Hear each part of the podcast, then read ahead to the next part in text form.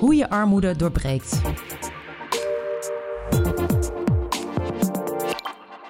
Je luistert naar een podcast waarin we op zoek gaan naar wat jij zelf voor een ander in armoede zou kunnen betekenen. Maar ook wat er zou moeten veranderen om armoede in ons land te doorbreken. Deze podcast is een aanvulling op het gelijknamige boek. Ik ben Elma Vriesekolk en ik ga in gesprek met gasten die ons inspireren vanuit hun eigen vakgebied en ervaring. In deze aflevering ga ik in gesprek met Isabella, die zelf ervaring heeft met armoede. En Janneke Lakenveld, docent, onderzoeker en voorheen maatschappelijk werker. Samen bespreken we het belang van een goed gesprek en hoe je dat kunt voeren. Welkom allebei, Janneke en Isabella. Dankjewel. Um, Dankjewel. Mag ik jullie allebei vragen om je even kort voor te stellen en uh, mij te vertellen op welke manier je te maken hebt of hebt gehad met armoede? Isabella, mag ik met jou beginnen? Nou, oké. Okay. Ja, ik ben Isabella. Uh, ik studeer op dit moment rechten, ook op de Han. En uh, ja, ik ken eigenlijk armoede al mijn hele leven. vroeger zijn mijn ouders eh, best wel vroeg gescheiden en eh, mijn moeder is alleenstaand geweest. En ik heb eigenlijk heel veel armoede meegemaakt op de basisschool, op de middelbare school. Ook toen ik aan mijn studie begon. Ja, dus ik wilde heel graag meewerken aan het boek. En ja, nu zit ik hier. Ja. Dankjewel. En jij, Janneke? Um, ik heb, uh, voordat ik hier op de hand kwam werken, heb ik 13 jaar gewerkt als maatschappelijke werker bij een algemeen maatschappelijk werkinstelling. En ja, daar had ik ook veel te maken met mensen die financiële problemen hadden, financiële zorgen hadden. en dat vond ik altijd heel interessant om dat er zo ontzettend veel zaken tegelijk spelen, vaak. Um, en ik werk nu inmiddels ook alweer 15 jaar op de Han. En ja, ik vind hier ook heel belangrijk dat we oog hebben voor studenten. Dat we alert zijn um, op studenten uh, die bijvoorbeeld uh, ook financiële problemen hebben. Ja, dus, dus de student als doelgroep zelf in plaats ja. van de toekomstige professional. Ja, ja ook inderdaad, ja. Ja, dus ik heb ook het vak uh, schuldhulpverlening, uh, integrale schuldhulpverlening, uh, gegeven bij de opleiding maatschappelijk werk en dienstverlening. Ja, we hebben het nu over hoe je een goed gesprek kunt voeren hè, met iemand die te maken heeft met schulden of in armoede leeft. Um, dat begint natuurlijk bij weten dat je met zo iemand te maken hebt.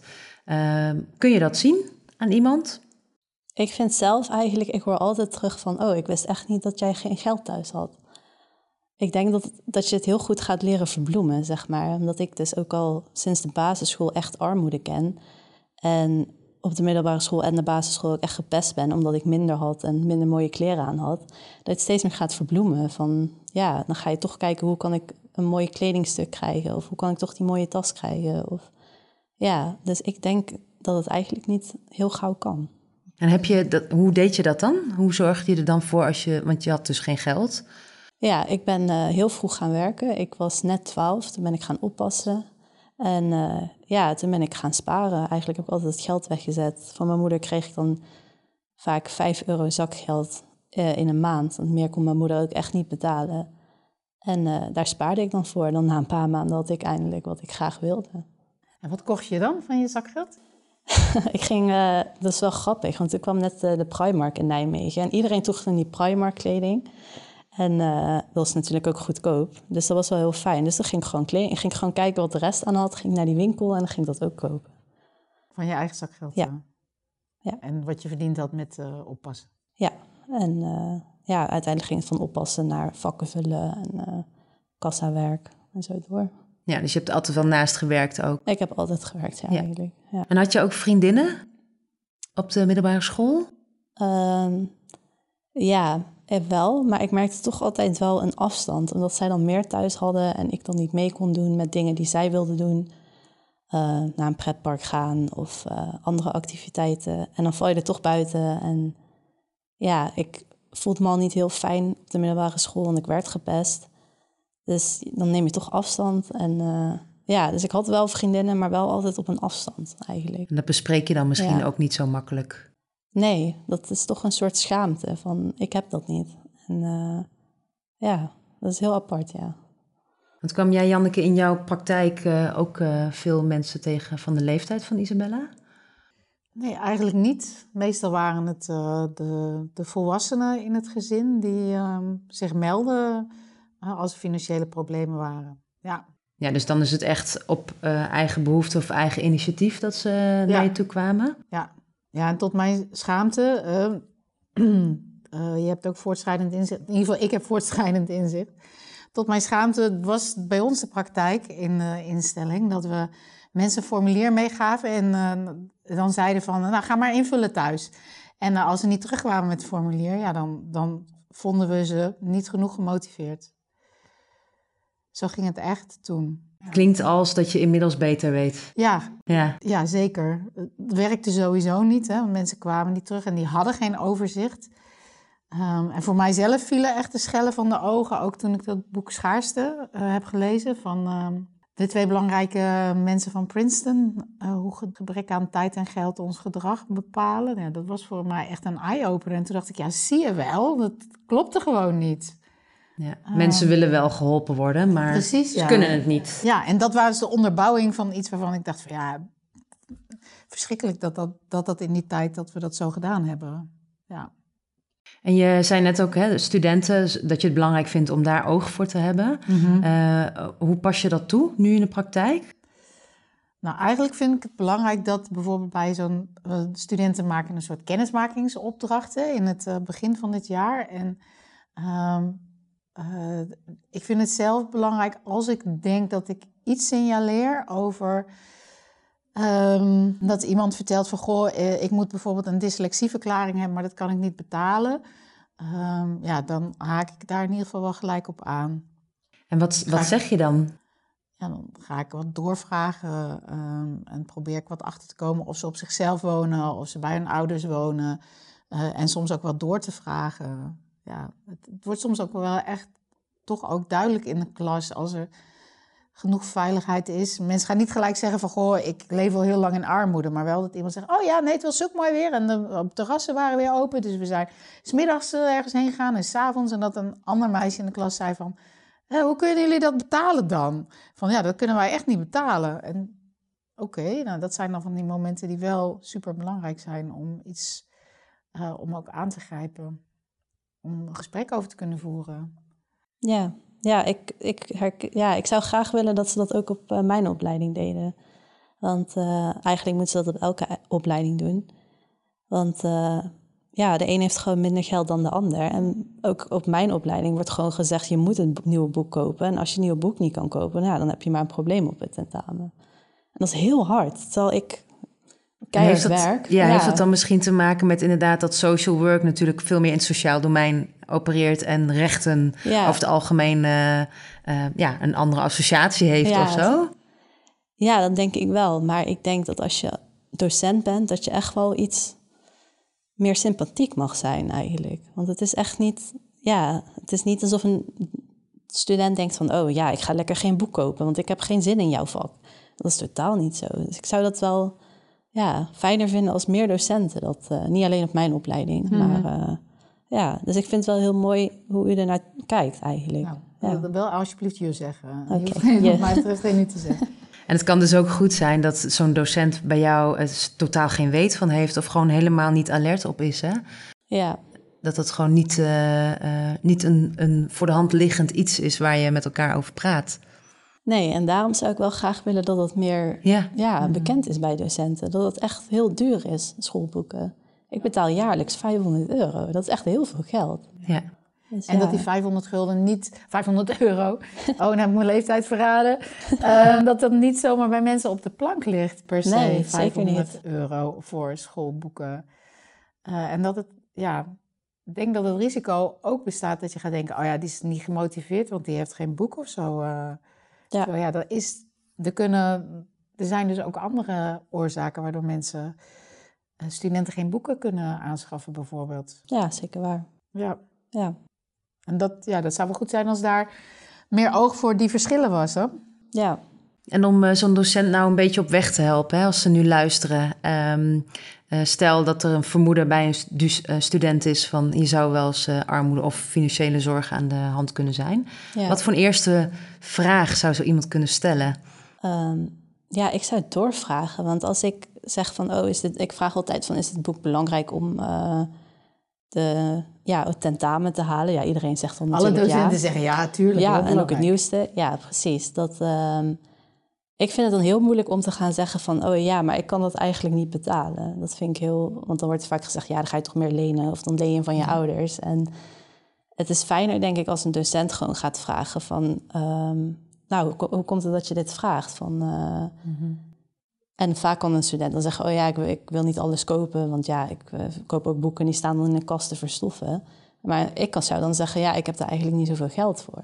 Ja. En dan is het al heel anders dan dat er wordt gezegd van ja, je moet het boek kopen. En als je het boek niet hier koopt, dan heb je een probleem.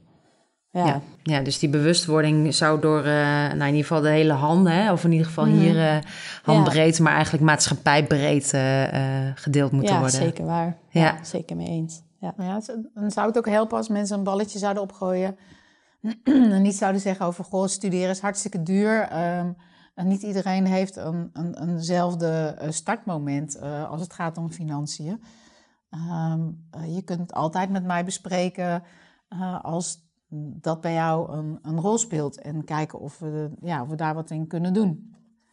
Of hoe, hoe, we met je mee kunnen denken. Hoe we nog eens kunnen kijken van... Goh, misschien hoef je ze niet allemaal alle 500 euro in één keer aan te schaffen. Maar ja. kun je het verspreiden. heel vaak wordt van tevoren ook niet gezegd dat je ook boeken online kan lezen bijvoorbeeld. Ja. En dat scheelt ook alweer geld. Ja, ik denk dat dat wel heel mooi is als een docent dat zou doen. Ja. Of ook als ze een boek laten zien, vaak doen ze dat aan het begin van die, uh, het allereerste college, van ja, dit boek moet je nou hebben. Misschien is het ook wel mooi om te zeggen van ja, dit boek is wel 60 euro en uh, misschien heb je daar geen geld voor. Kom naar mij toe en dan kunnen we gaan kijken van misschien staat het wel online of heb ik toevallig een pdf-bestand ergens. En dat is dan al minder van het is 60 euro en je moet het kopen. Dat is echt. Ja, dus die vanzelfsprekendheid ja. dat iedereen het zomaar zou kunnen betalen, die moet er van af. Ja, ja want dat, dat is al lang niet meer. Het is niet ik zo. Bedoel, uh, nee. Ja, ik bouw een hele grote schuld op met mijn lenen van Duo. En heel veel studenten ook. Dat, ja, ja. dat is niet meer mm -hmm. zoals de docenten het misschien kennen. Dat, uh, ja, nu hebben we het over het onderwijs. Hè. Maar stel nu, ik heb een buurvrouw uh, waarvan ik denk van... goh, volgens mij, die komt niet veel buiten. Of ik vermoed dat daar iets speelt. Um, ik zou het zelf toch een hele lastige vinden... van hoe ga ik nu vragen aan haar... van goh, hoe staat het eigenlijk met jouw financiële situatie? Uh, die stel ik dus ook nooit, die vraag. Mm -hmm. Hoe zou ik dat kunnen aanpakken? Ja, ik vond, moet zeggen dat ik zelf de startzin, toen dacht, uh, die in het boek staat, in het hoofdstuk, ook wel een hele mooie vond. Van, goh, ik ga een heel, uh, mag ik je iets heel persoonlijks vragen? Of ik, ik, zou je, ik ga je een heel persoonlijke vraag stellen. Um, en dan vragen van, goh, uh, redden jullie het elke maand? Maar goed, dat is al heel erg op het doel af. Ik denk dat het ook belangrijk is dat je van tevoren ook al een... Um, ja, soort band opbouwt met mensen, een relatie opbouwt. En dan wordt het ook wat makkelijker misschien om het bespreekbaar te maken. Ja, ja dat is wel. Ja, ik merk ook dat er vaak schaamte is bij mensen. Ja. Maar ik zou überhaupt, voordat iemand een gesprek daarover aangaat, zou ik alle oordelen van tafel afhalen. En niet gaan denken van, oh, diegene moet maar meer gaan werken. Of, oh, diegene moet maar meer lenen bij Duo. Of weet ik veel wat. Um, net zoals in mijn geval, ik ben gewoon in een arm gezin geboren en ik kan er echt niks aan doen. Dus dan is het al fijner als iemand gewoon heel open naar mij toe komt van... hé, hey, ik merk dat je bijvoorbeeld vaak niet meegaan, meegaat als we uitgaan. Um, hoe komt dat? En dan kan ik zeggen, nou ja, ik vind het vaak wat duurder.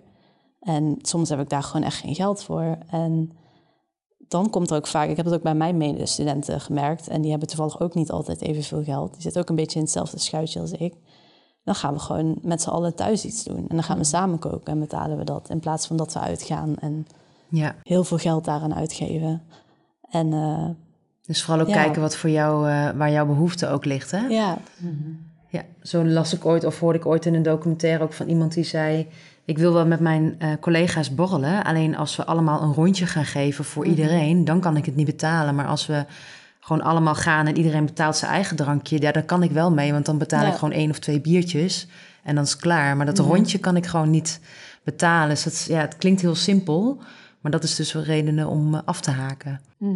Ja, en ik denk dat het ook heel fijn is als je dat gewoon van tevoren afspreekt. Van hé, hey, ehm, als we vrijdagavond uit eten gaan, dan betalen we gewoon allemaal voor onszelf. En dus ook als iemand vijf wijntjes neemt, dan betaalt diegene ook echt die vijf wijntjes. En als Mhm. ik twee cola neem, dan is dat wel heel anders. Ja. En ik merk, me- als ik dat vraag, dan reageren mensen altijd wel goed op. Dus dat is ook wel... eh, Het kan best zijn Ja. dat er meer zijn met hetzelfde, hè? die dat Ja, ook zeker. niet, eh, daar ook niet mee naar buiten komen.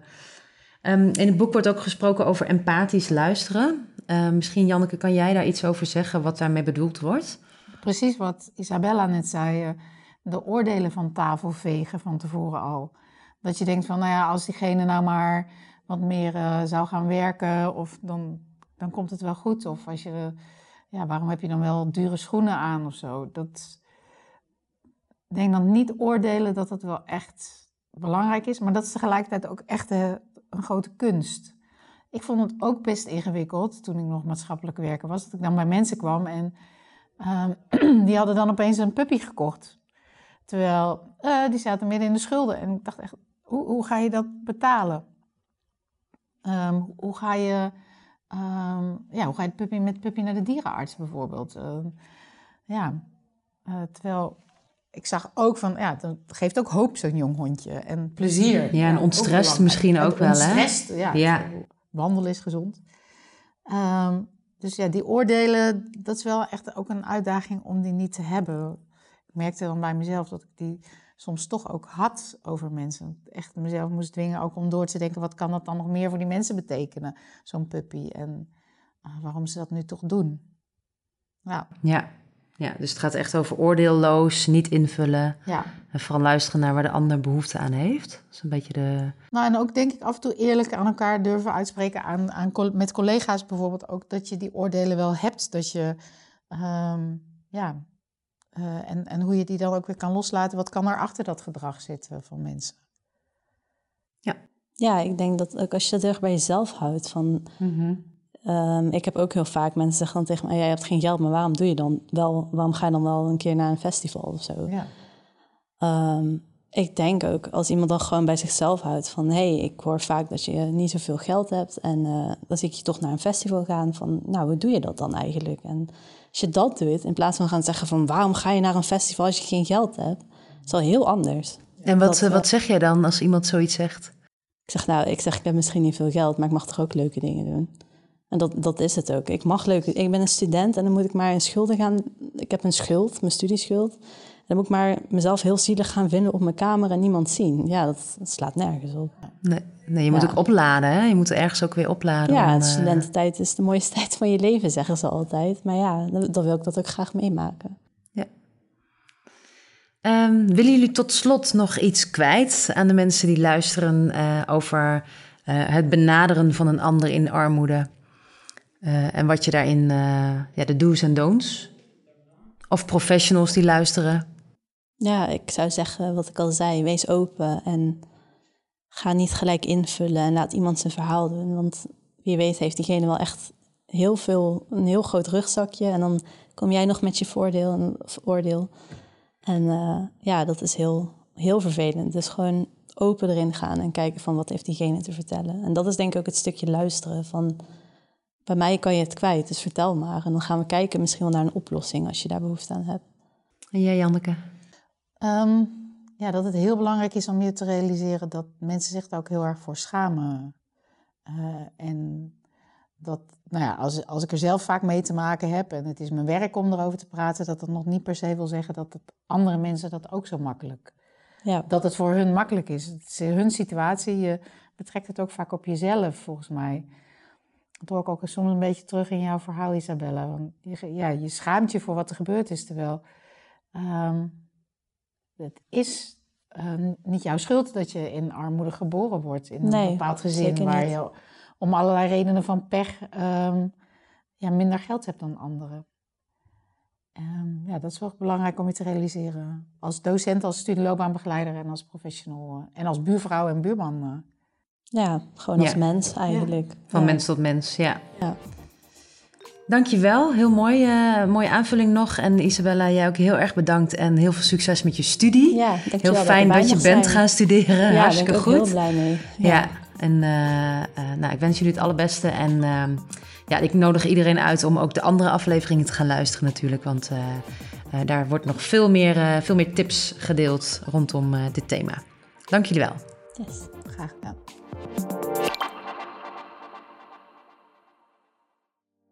Beluister alle afleveringen van deze podcastserie. Ga naar jouw favoriete podcastplatform, zoek op Hoe je armoede doorbreekt en abonneer je. Wil je het boek gratis downloaden of bestellen? Ga dan naar www.han.nl/armoedeboek.